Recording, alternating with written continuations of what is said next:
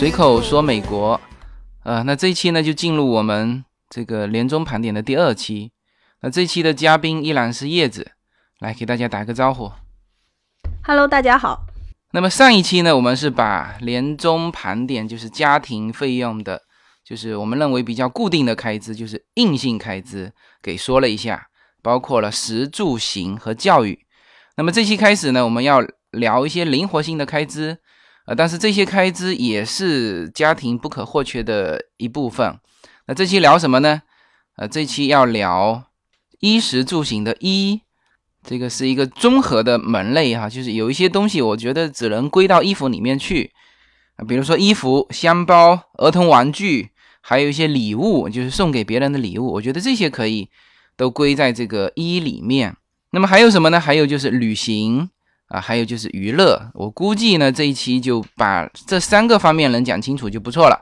所以说呢，这个叫做年终盘点的第二期。那么最后一期我们会聊。这个保险、税收和养老金，那其实这三块是跟收入相关的，所以说放在最后一期来讲。OK，那先开始聊这个衣食住行的衣。那么我看了一下这个十万年薪的这个这个清单，它里面呢是分类可能跟我们分的不太一样啊，它是把这个穿和服务放在一类，它大概一年是花了三千一百二十块，呃，说的现在说的。所有的都是美元哈，然后呢，他又把这个赡养金和捐款和儿童玩具放在一起，就是归到一类，呃，花了三千两百多块。那么这种分类和我的分类不太一样哈，所以说，嗯，我我得把它拆出来来说了。那第一呢，就是呃普通的衣服，那衣服这个确实是就是很灵活，因为特别是在加州啦，加州它对于这个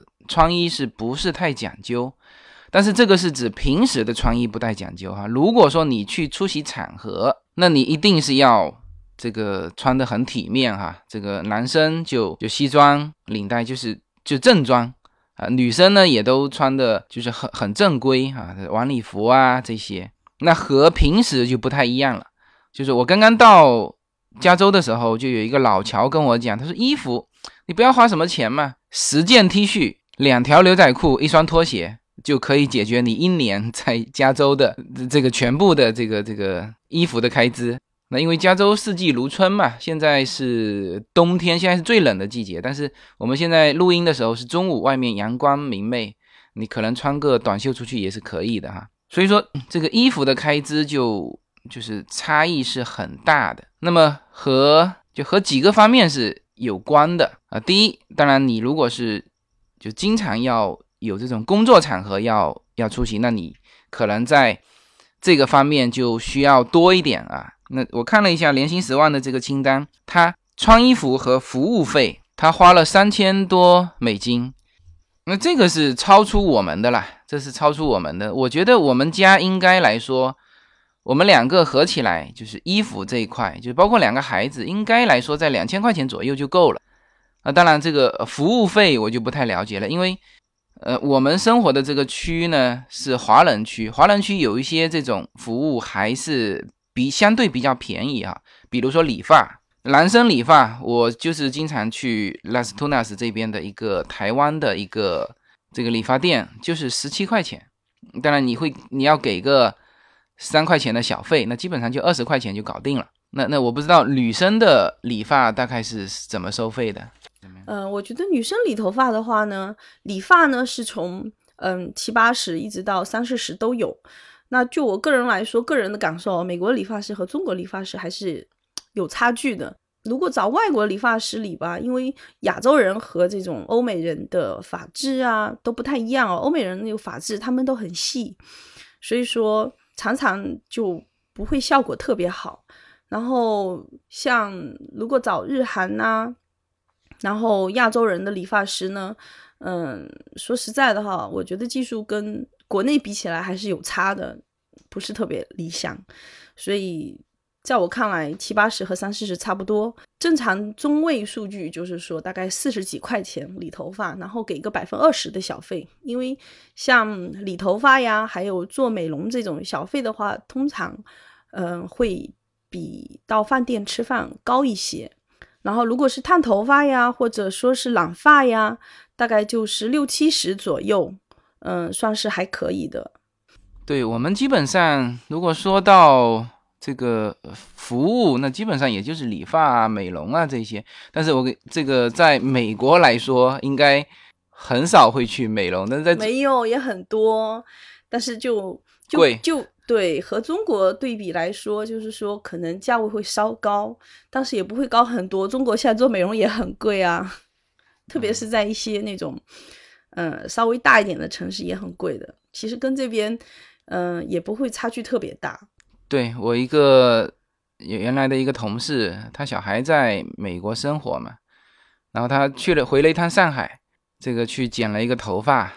他是在生活在纽约嘛，他觉得纽约已经够贵了吧，结果到上海一比，他是没问价格的，就先就先开始了嘛，然后结束之后才问价格，他说哇，这个比纽约的价格还贵两倍啊、所以现在确实是跟大城市其实差不多嘛，对对对就北上广这些大城市，像那个我那个好朋友，他们是沈阳人，然后他妈妈说，就他在沈阳做美容和在洛杉矶做美容，他他他们觉得价格差不多啦，和沈阳差不多的价格。当然就是说，嗯、在这边做美容多了一个百分之二十的小费就是了。除了这个呃衣服这一类的哈，那这个比如说其他的添置，我觉得就划到这个固定支出这一块去了。就是说，呃，不是说每年必须，比如说你买一个包，那那我觉得应该可以用好几年吧。所以说这一块我们就不列入进来。那么这里面还包含了什么呢？还包含了，因为我们有小孩嘛，我们把这个小孩的玩具也包含在这一类里面。那这块叶子就有发言权了。我我说句实话，我不太清楚小孩玩具大概一年要花多少钱。嗯，其实小孩的玩具呢，我常常都是在圣诞节前黑五左右的时候给小朋友买，就是嗯，比如说我看好的玩具大样的，都是在那时候买，因为像黑五的时候，嗯，他不会说有特别低的价格，比如像他给今年他们就是全店都的是百分之二十的折扣嘛，那有的平时不打折的玩具，他那时候就会就会有打折，有有一个百分之二十的折扣，就比较划算一点。那平时零零散散给他们买的，我都是到一些折扣店买。其实美国很多，除了 Outlet 以外，Outlet 那边折扣其实，嗯，我感觉那边东西就是还一般啦，只是方便说游客来整体购物的时候就什么牌子都有。那其实我们平时买东西都是到一些，比如说像 TJ Maxx 呀。嗯，Home Goods 那还有 Marshalls 这种地方，他们是连锁的，嗯，折扣店。我觉得他们那边东西还蛮好的，然后一年反正都有打折。小朋友玩具也有啊，像 TJ Maxx 就是大多是卖一些小东西，比如说像锅碗瓢盆都有啊，衣服啊，还有小孩的玩具啊、图书啊，然后有一些包包，嗯，包、钱包这些都有，还有化妆品。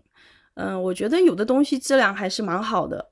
然后像 Home Goods，就是它卖的都是说大样的这种家庭用品，比如说家具，嗯，大大的地毯呐、然后这些。然后像 Marshalls 就卖的比较多服装这种，这个好像在每个嗯每个区它都会有开几家，还蛮普遍的。我们常常，我常常啦，反正就是到这些地方给小朋友买玩具啊、衣服什么的。像今年圣诞节，大概就给小朋友买了大概两百美金的礼物，这包含了就是给小朋友的礼物啊，还有圣诞节的时候，小朋友之间会互相送礼物嘛，小朋友也要给全班别的小朋友带一些礼物，那那种礼物就便宜一点，呃，反正基本都是在五块钱以下的这种礼物。然后在圣诞节的时候，我们还会给老师送一些礼物。正常呢，给老师送的礼物都是二十五块钱以下的，因为法律规定好像就是二十五。当然，有很多家长送的就是特别贵啊。有我一个朋友是一个台湾人，然后他就跟我抱怨过好几次，他说在台湾，呃，已经是不允许家长给老师送礼，然后也不允许老师在课外开班啊，教小朋友这些都绝对是禁止的。他说怎么到了美国来？他说还要给老师送礼，当然老师课外开班好像是就没有，但是就是说他就觉得还要给老师送礼这种风气很不好嘛。呃，其实很多我们中国那边都会抱怨说，在中国给老师送的礼太重嘛。但是其实很多从中国 来的家长，对给老师送的礼，就把中国的那个给老师送重礼的习惯带到美国来了。对，给老师送的很重礼，我就看过一有一个家长，就是给幼儿园哦 preschool 的老师，我就看他那个奶奶扛了一箱阿拉斯加的蟹脚来，一箱，我在想那一箱要不要一百一百美金，就是还蛮大的礼，然后就这样送给老师。我在想，久了以后，我觉得美国老师也会被惯坏的。对，这个其实包含两方面哈，一个是给小孩的礼物。呃，给小孩的全年的玩具，大概按这样说，大概就是一年三百块够不够？差不多哈。然后呢，全年，呃，我们把这个礼物的支出也稍微理一下。就刚才说的是圣诞节前后的给老师送的，但是比如说我们总共几个节日要给老师送的，也没有很多啦。其实真正有的外国家长反而不是。那么注重这个，就是他们正常，他们就是圣诞节、感恩节的时候会送礼物，其他节日嘛也很少。正常呢，呃，我们是就是老师生日啊。那大概金额估一下？法律规定二十五块钱以下。那当然，如果你有的家长要送一箱阿拉斯加蟹脚，那也没办法呀。那就是大概全年我们用在应酬这一块的，就给老师礼物，还有朋友之间互相送礼。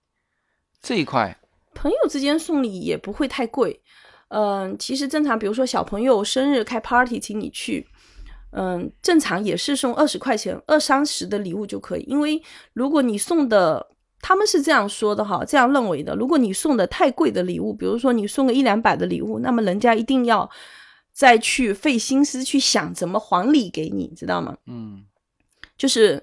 避免别人的烦恼，那就是说，正常二三十的礼物送过去，他也人家也不会想说，我一定要再还一个什么礼给你，就这样。然后像给老师的东西，我就看过很多家长，其实有时候就是到星巴克那边买一个他们圣诞节的那种比较漂亮的圣诞杯子，就这样一个杯子或者一束鲜花，其实在他们看来都是 OK 的。反而是有的华人区，嗯，特别是。有的新移民的那种稍微年纪大一点的，我觉得他们就始终觉得说礼重一点，老师一定会对小朋友好一点，你知道吗？然后他们就送的礼反而就特别重的那种。但正常我去做学校的义工嘛，然后我也问过其他的家长，然后他们也没有觉得老师会对哪个小朋友就是有偏差，就是哪个小朋友礼送的特别大，他就对他特别好。在这里，老师就还好，目前为止就是还没有说有这种现象特别明显。当然，他们是说，如果你常常去做去学校做义工，那么老师真的会对常常做义工的家长的孩子会比较多的关注。你想，嗯，我就看过有的妈妈就是一个星期每天都去做义工，那么你就在天天在他教室里，那么他自然而然会对你的孩子有所关注的多一些。所以说。嗯，我觉得啊，如果希望孩子老师能够，孩子能够多被老师关注，那么应该是说，嗯，常常去学校做义工是一个好的方法，而不是说一定要送很大的礼。我觉得并不是一个好办法。大家好，随口说美国移民专辑现在有专辑版和单集版，同样的内容，不同的付费方式。单集版可以根据您个人的需求，精准的点击个别单集进行付费收听，而专辑版是为了方便照顾到您的付费方便，点击一次付费就可以收听全部四十集的移民专辑内容。相同的内容，不同的付费方式，欢迎大家订阅收听。好，那大概上，我们就把这个这个家庭在这几个方面的开支给说了一下，这个归到归到一个大类，就是衣食住行的“衣”这里面来。那当然，这里面还和家庭的风格是有关。我刚才说了一个是跟你工作需要有关，还有一个呢跟你家庭风格有关。那我们家总体来说还是主要是叶子了，那比较朴素嘛。这个呃，那我呢穿着也是。以这个比较舒适为主。那比如说我我们现在这个季节，冬天就穿个运动装，夏天呢就是短袖，是吧？那那叶子呢？我问过他这个问题啊，就是说他到底需要不需要一个几千块钱的包，或者是上万块钱的包？你需要吗？嗯，其实我觉得我不是太需要哈，因为像女生开支比较大的就是包包、首饰吧。那我我是从来不戴首饰的，因为我以前因为我这个人跟我这个人个性有关系，我是属于那种我是常常丢三落四的人啊，所以我觉得我不适合戴首饰，所以我从来不戴任何首饰。然后包包吧，就是你知道照顾小孩嘛，有时候小孩那种磕磕碰碰，果汁就洒了或者怎么样，我就觉得说就普通一点就好了，因为也蛮费的。那所以我们这种人就比较适合在美国啦，在加州这边。其实很多外国人也是这样，特别是美国中产阶级。呃，我一个朋友就是他们，他们也是一个白人家庭，然后也是属于中产阶级，然后他就是看到一个妈妈买的一个包包嘛，可能呃大几千块钱的嘛，然后就惊呼：“你看这大几千块钱的包包！”他就觉得可以全家去度假了嘛，你知道吗？然后而且还能住很舒适的酒店，然后度假的又感觉就很好嘛，他就觉得这个钱花在这个上面不值得。当然，其实还是要看个人的一些收入和。一些情况就是了。那当然有一些开支是，就是说你是灵活支出的嘛。那比如说像手机这样子，那我们就可以办方案嘛，就不用有一块这个固定的说买手机的支出。那我们就呃可以找这边的通讯公司办，跟国内非常相像的那种方案，就是连带手机本身，连带这个通讯费的。像我们和我们朋友，如果是单买手机那种，我们常常都是寄到免税州去买的嘛。现在很多华人在像波特兰那种俄勒冈州那边嘛，他们在波特兰就是开那种中转工厂，呃，中转物流。然后那种中转物流呢，就是说我们填他们物流的地址，然后呢，我们就是在网上买完，他就寄到那个中转物流去，然后物流给我们转过来，这样就是可以省了税嘛，因为加州税比较贵，俄勒冈是免税的嘛。然后买这种。嗯，稍微我觉得超过五百美金的东西，就是往那边走，四五百美金东西我就往那边走，然后重量不是特别重的，我觉得还是蛮划算的，至少税钱可以省了。其实国内的也可以这样，我知道很多代购也是这样的啊，他们就是嗯在网上买好东西，然后寄到俄勒冈，然后再从俄勒冈直接寄回中国。我觉得就普通的消费也消费者也可以这样做啊，就不用通过代购了，这样代购会不会骂我？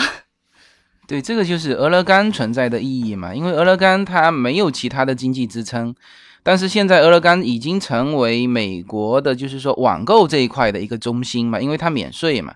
那不仅仅是是中国人这样做，就是美国很多的，呃，这个网购也都是在俄勒冈设仓储物流嘛。那那这样就把这个俄勒冈的经济给带动起来，所以美国每一个州它都有自己的一些呃比较优势啊。像我有两个朋友都是在那边开这种中转的仓储物流啊，不过现在很多很多中国人也在那边开，他就说他们这一行就是已经是竞争到互相踩踏的那种了。我那朋友对这个就跟国内很相像嘛，就是叫英年玩坏一个行业。那么现在就是说中国人过来嘛，这个也把国内的这种水深火热的这种竞争的状态带过来，所以。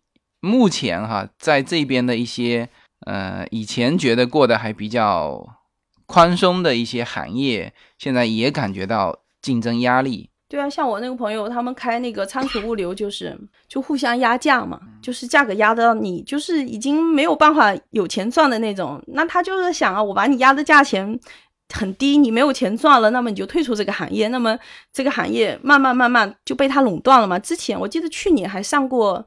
嗯，华人的新闻说有一家物流公司，就是，呃，原来价格都特别低嘛，后来呢，就是可能囤了一个月的货，然后直接第二天突然间就消失了嘛，然后就被很多人起诉嘛，但是最后起诉的结果到现在也不知道。但是当时我那朋友就跟我说，他就是价格压得特别低，然后低到后来他自己也没有办法扭转这个局面了，完了之后呢，只好就是卷了一批货，然后直接就逃走了。就是恶性竞争的很厉害。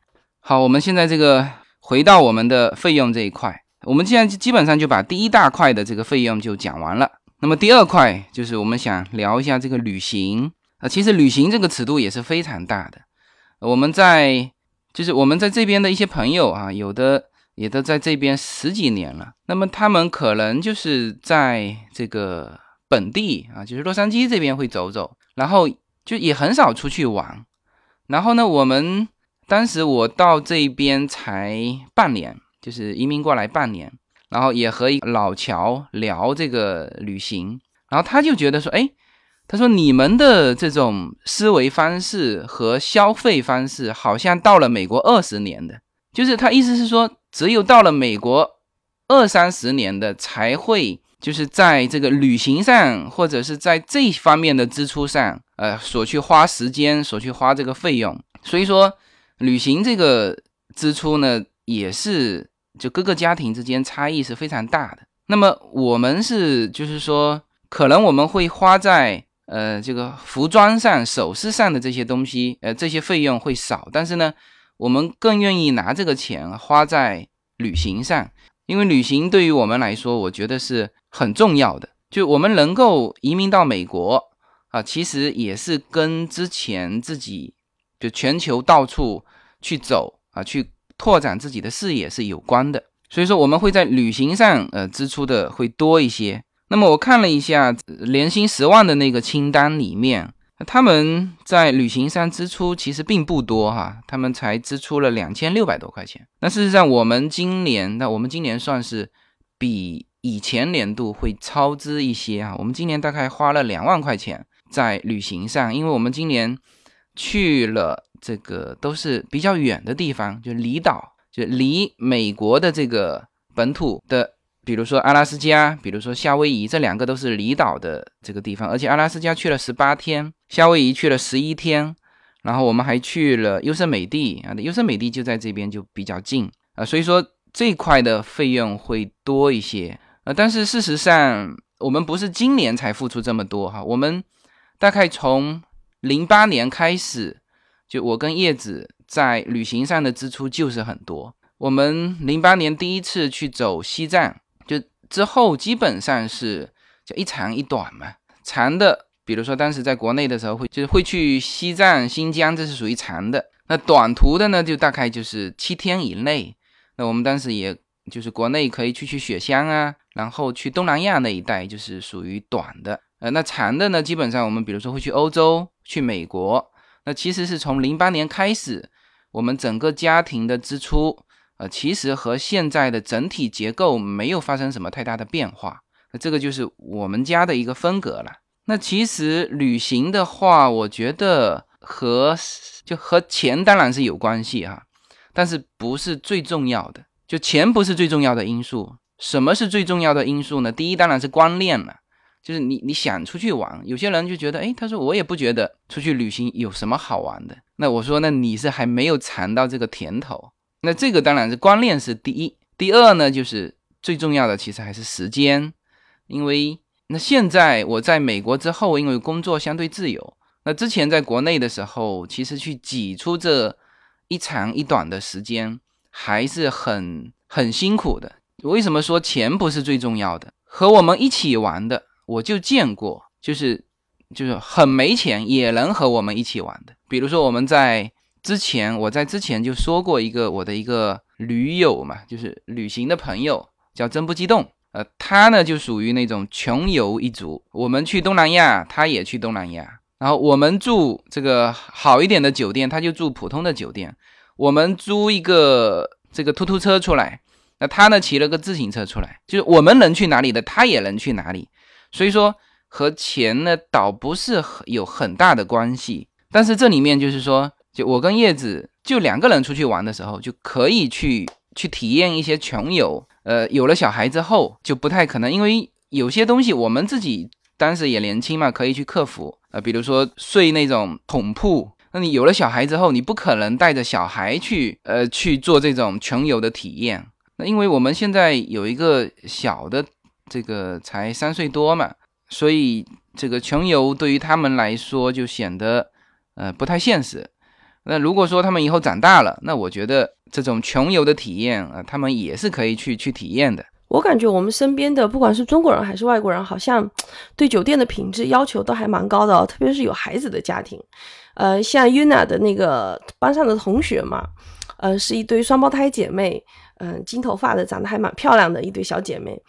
她们去年感恩节的时候也去夏威夷玩了，后来跟我们分享他们的照片嘛，回来的照片。啊、然后就是那种，呃，可以看得出来哦，也是父母就是带出去度假型的那种。我就感觉带小孩的那种家庭，好像就比较喜欢去度假的那种类型，特别是年纪不是特别大的孩子哦。啊，不过我觉得美国呢，嗯、其实就跟中国一样了，也是分很多。其实，在美国中西部那边，很多就是那一带的美国人，其实就像中国的农村一样，就是其实还是蛮闭塞的。去趟华盛顿都觉得是趟大事，就像一些很在中国比较偏僻一点地方的人去趟北京也觉得是一趟大事一样的。呃，然后在那种闭塞地方人，其实嗯，相对来说他们就比较有会说这一段时间新闻里面常说那种白人至上啊，一些种族主义的那种白人，其实在那一带就会比较明显，也比较多。那像我们这边洛杉矶这边附近，感觉好像就不是那么明显，因为这边大家也都是外来的，全是移民，所以大家也没有好什么互相歧视哈。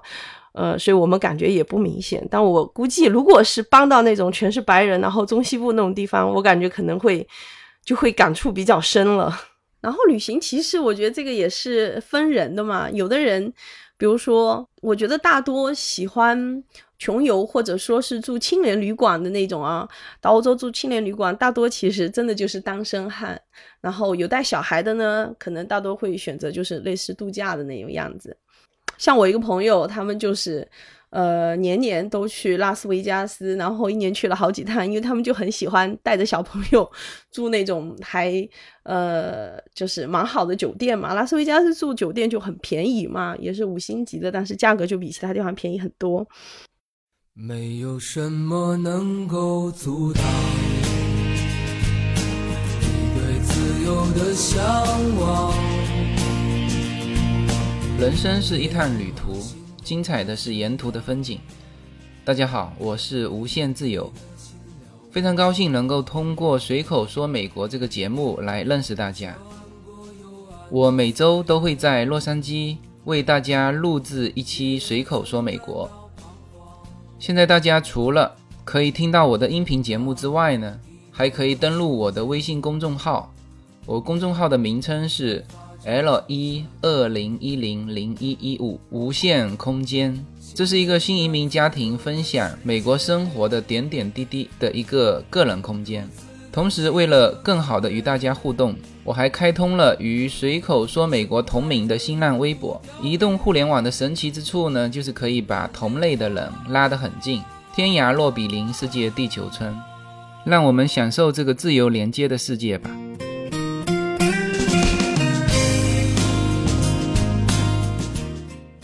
那旅行的话呢，其实，呃，叶子前期工作是做的最多的，然后包括订酒店、订机票，还有这个在当地的一些活动那，都是叶子定的。那么也很多朋友问我啊，怎么定？那索性，那那那正好有这个机会，就问一下叶子，就是，呃，你在这个旅行的时候，主要是用哪些平台来订这些东西？那有没有什么折扣可以跟大家分享一下？呃，我一般机票我都是在那个 Priceline.com 里面订的，我觉得这个网站的机票还算是便宜的。然后，当然有时候美国的机票其实我觉得比中国便宜很多。你只要说，如果你想出行，就是说，比如说整体的你要比的话，就比如说上 Price.com，然后有时候它每个航空公司，他们呢每段时间都会有一些 deal，然后出来，然后说，比如说从哪里到哪里，它就特别便宜，四十几块钱，就什么时间以内嘛，其实跟中国是一样的啊、就是要上航空公司的官网去找一找。然后呢，还有就是，嗯、这边有很多那种信用卡，其实对这种旅行的积分升级呀、这种配套跟中国一样，其实还蛮多的。那就是说，如果说是呃有美国的信用卡，那是可以；那中国的那应该是就是不太一样哦。然后其实我们上次去阿拉斯加的所有的机票，我都是从信用卡里面积分扣的，你知道吧？就是，嗯就是我其我们其实都没有花钱买机票，就那些机票全部都是我平时刷信用卡到超市啊买东西啊加油啊，它会有一个呃一倍到三倍的积分返回来。然后那个积分呢，呃，就可以拿去消费。你可以拿那个现金券回来，但那种比如说你有积分到六百，你就只能拿一个三四百的积分现金回来。然后如果说是你拿去兑换机票啊，然后酒店呐、比如说你消费六百，他可能给你可以给你放到六百八，就是特别划算。所以说，呃，我之前阿拉斯加的机票就都是这样兑换的嘛。然后订酒店的那些网址就很多啦，对比一下那些酒店的价格哦，其实因为我们去的时间，因为小朋友上课嘛，所以不可能说是会是那种很淡季的时候去，因为酒店的很多 deal 或者说是它可以给你试住啊，那些都是换在是那种淡的不能再淡的季节了。那因为我们由于小朋友上课的关系，所以说也不能那时候去。那所以我常常在 hotel 啊，然后 hotel dot hotels dot com 啊，或者呃 Lookin 啊，然后里面订，然后或者 Airbnb 嘛，Airbnb 订的话一定要提前订了。然后还有就是说，常常如果旅行呢跟团或者是当订酒店，在 coupon 上也有，coupon 上有很便宜的酒店，嗯，可以上去搜。coupon 上它专门有一栏就是 getaways 嘛，然后你就可以到那里面去搜，其全部都是关于酒店旅行的，然后里面也都是团购的嘛，然后就比较便宜。然后还有那种就是把房子拿出来分时来 share 的那种嘛，就自己家的房子。那那种的话呢，嗯，我觉得比较适合可能单身，对或者两夫妻成人的，有小孩的吧。当然，我是因为怕麻烦到别人或者影响别人，因为小孩子有时候就是你知道，回到酒店就开始会说话很大声啊，或者有时候啊，那我就觉得说，如果麻烦或者影响到别人就不太好了。所以说，我是带着小孩，我尽量还是说，就是能够单独住是，我就觉得那种比较好一点。因为有了小孩，所以说变得好像订酒店的限制就比较多了哈。以前呢，我们我记得我们去这种美国、欧洲玩的话，就是酒店呢，我们常常也可以订的很便宜，就是那种 motel 什么都可以哦。嗯，但是有了小孩吧，我就希望说，就是有时候其实有的酒店，这种度假酒店设施也蛮好的，就是带小孩子体验一下也很好。然后呢，有很多朋友上次看到我们去房车旅行嘛，然后他们有想去嘛，然后就问我嘛。那其实我觉得像房车这种呢，就是说阿拉斯加还是蛮合适的。然后美国呢，从这边到中部那边哈，中西部我觉得也开房车也还算合适。但如果是说在沿海这一带，比如说开到西雅图啊，呃那边，我就觉得说开房车会有点辛苦啊，因为沿着海边的那个路就是弯弯曲曲，或者说去优胜美地啊这种地方哦，就是其实真的要看路，因为房车有时候尺寸大哦，山路绕得很厉害，其实我觉得危险性是会增加的。呃，所以我觉得旅行就是因为现在有小孩了，所以说感觉顾虑多一点。我觉得除了一些趣味性啊，除了趣味性，我觉得安全是最重要的。所以说，其实我还蛮不建议说去一些如果说有很多山路的地方、哦、开房车，因为我觉得还真的是会有点危险。然后，而且开夜路也是很不好的。OK，这个旅行这一块呢，我想我们应该算是老驴了。现在哈，从当时的新驴变到现在的老驴，而且我们的呃范围，我们应该从零九年其实就开始走出国内，就是零九年之后，我们的所有的旅行都几乎是就是在中国之外。然后我们会发觉一点，其实国外旅行要比国内旅行来的便宜。而且确实是质量是高的，呃，视野当然是一个方面了，这个是对于我们来说很重要的。我们第一次去马来西亚的时候，我们看到马来西亚在就吉隆坡那边在过那个消防节嘛，哎，我们就知道原来不同的这个这个体制，它在这种消防节的表现形式上是完全不同的。啊，这个我们这边可能就是很很严肃啊，他们那边就做的很活泼。所以很多的世界观是走出来的。那旅行对我们来说是很重要，所以我们愿意在旅行这一块花比较多的这个费用。那现在当然就像刚才叶子说的，因为我们有了小孩，我们也希望带小孩去走。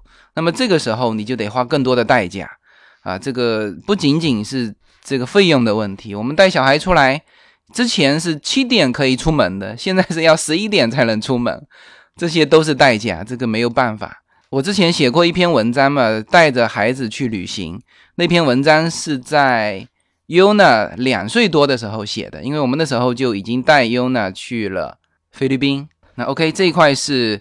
呃，关于旅行的支出啊，这个也是差异很大。那么每个家庭的风格不同啊，这个是旅行这一块。那么最后呢，来聊一块年终盘点一下我们的娱乐啊，就是在娱乐这一块所花的这个费用。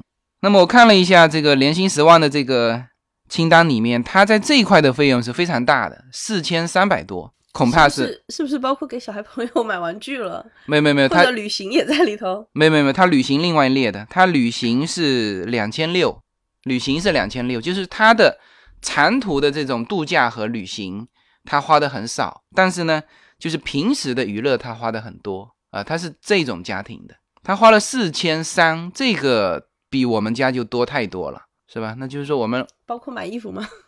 买衣服是另外的，他买衣服。穿和服务花了三千多嘛，然后呢，这个儿童玩具和赡养老人的这一块花了三千多，所以说他的这个娱乐应该是纯娱乐。OK，那我们就说说我们的娱乐吧，因为他没有把这个四千三的细项列出来。那我们说说我们的这个家庭的在娱乐上的一些支出。我们这样说吧，洛杉矶呢是一个非常适合家庭居住的一个地方，因为它很多的儿童游乐场。啊，我们从顺序数下来，就是说最好的，我们认为当然是迪士尼，是吧？迪士尼的费用是一张，它是一个人一个人票，不是家庭票的哈。然后呢，小孩子也必须买票，呃，三岁以上的要买票。对，这就是三岁以上的，你就得跟成人一样的票。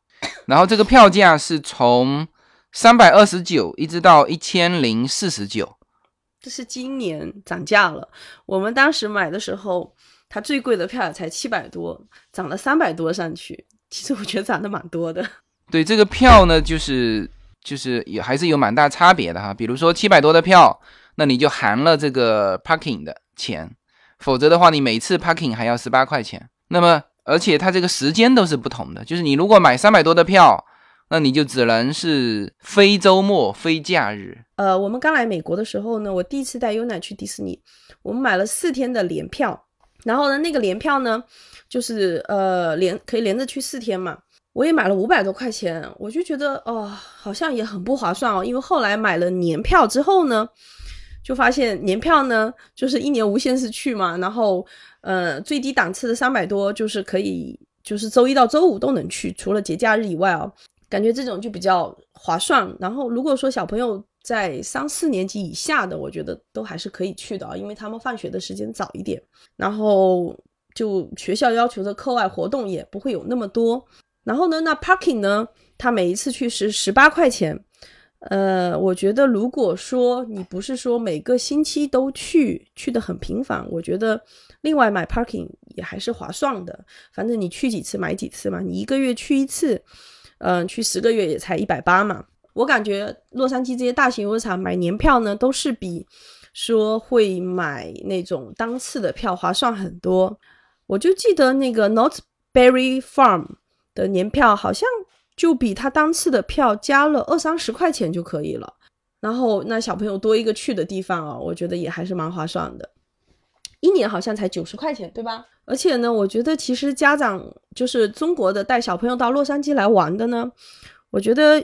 呃，除了这个以外呢，比如说去洛杉矶有各种小朋友的博物馆呐，什么的都特别多。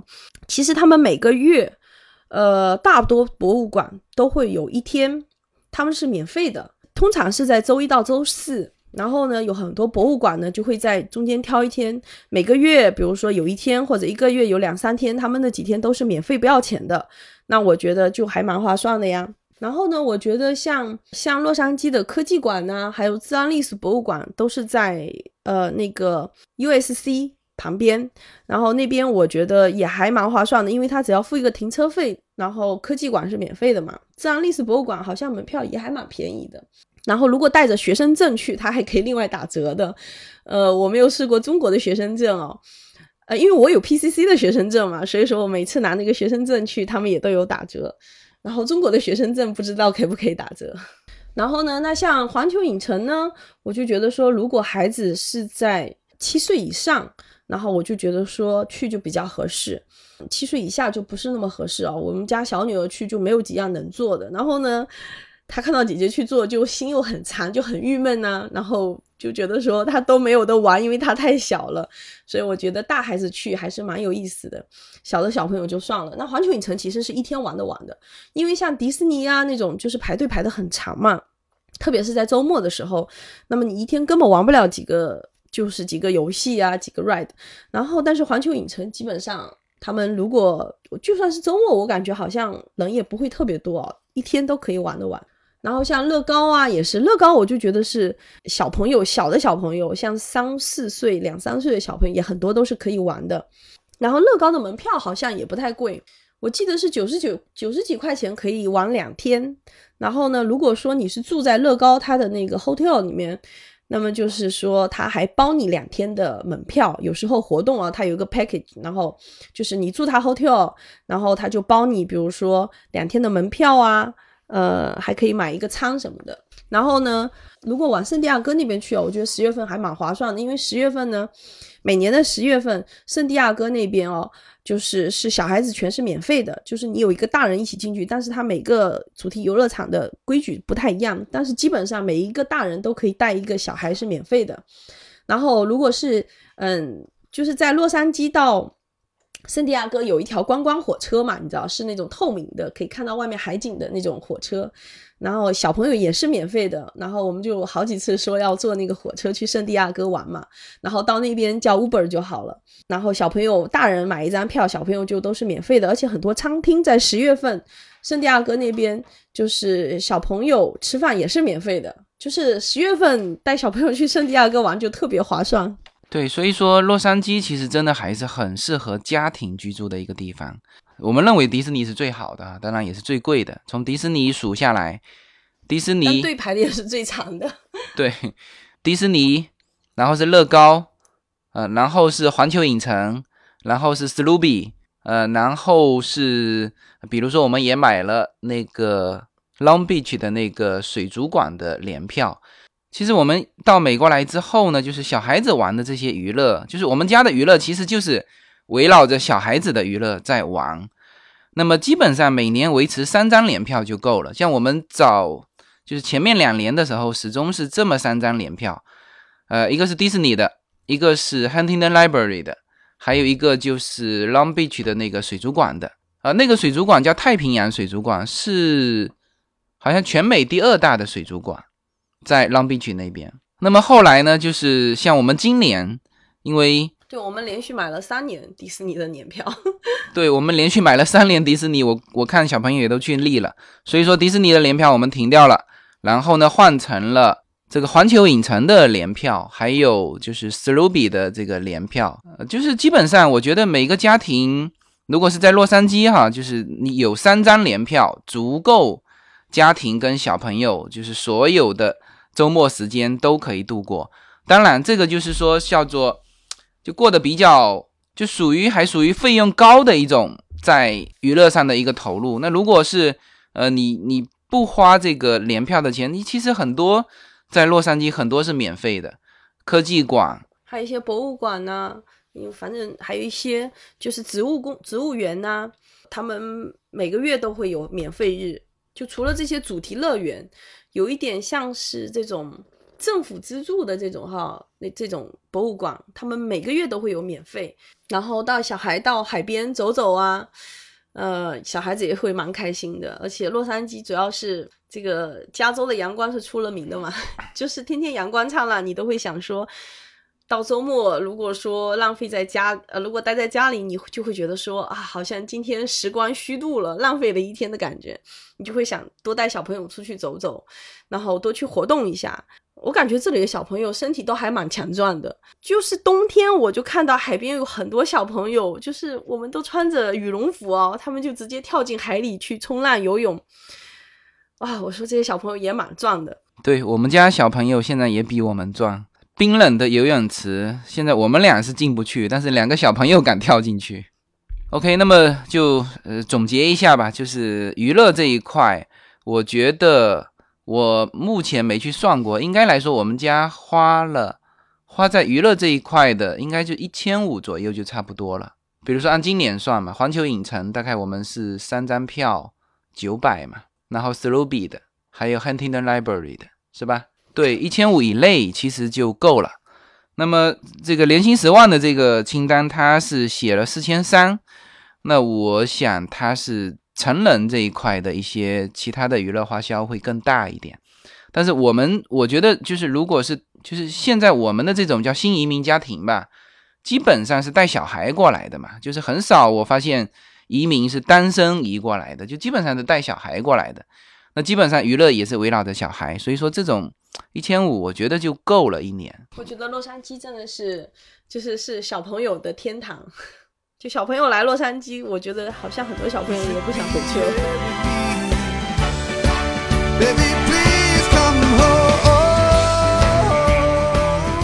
今年的父亲节，Yuna 给父亲最好的礼物就是他的个人专辑《Yuna Story Time》已经成功上线。现在大家如果想让自己的孩子听到很纯粹的美式英语，那么可以点击订阅这个专辑。大家可以直接在喜马拉雅上搜索 Yuna Story Time，就可以找到这个专辑。上面有 Yuna 的头像。那么在这张专辑里面呢，Yuna 将用她标准的美式英语来给小朋友们或者是大朋友们来讲英文故事，希望大家喜欢。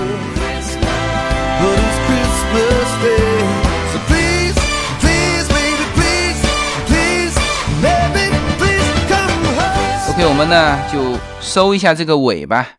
这一期是年终盘点的第二期，我们讲了三大部分啊，一个是衣食住行的衣啊，那这里面包含了儿童玩具、送给别人的礼物、衣服。那么我觉得我们家的在这一块的支出，呃，就相对来说是呃，相对于这个年薪十万的这个清单里面来说是是偏少的。就大概我们在一这一块的花销，我觉得不不会超过三千块，就是包括给小朋友的，包括一些礼物啊。但是呢，这个在旅行上的花费，我们是花的比较大的，就是大概花了两万美金。那么就正常的家庭，你十万年薪的这个家庭，他也才花两千多三千啊。所以说这个是根据不同的家庭。那娱乐这一块呢，我们觉得也是尺度很大的了。那呃，年薪十万的这个家庭是四千三，那我们大概不超过一千五啊。这个我刚才已经很细的说了，我觉得有三张联票足够一个家庭和小孩一整年的这个费用了。对，因为平时呃在洛杉矶，就是说。我觉得在国外应该都是哦，就是其实大部分节日给小朋友的活动都特别多。稍微好一点的 city，像我们 city，嗯，逢各种节日，city 都会举办很多活动。嗯，在街头有一些那种游乐场呐，或者说是到这种圣诞节前呐，city 也会组织。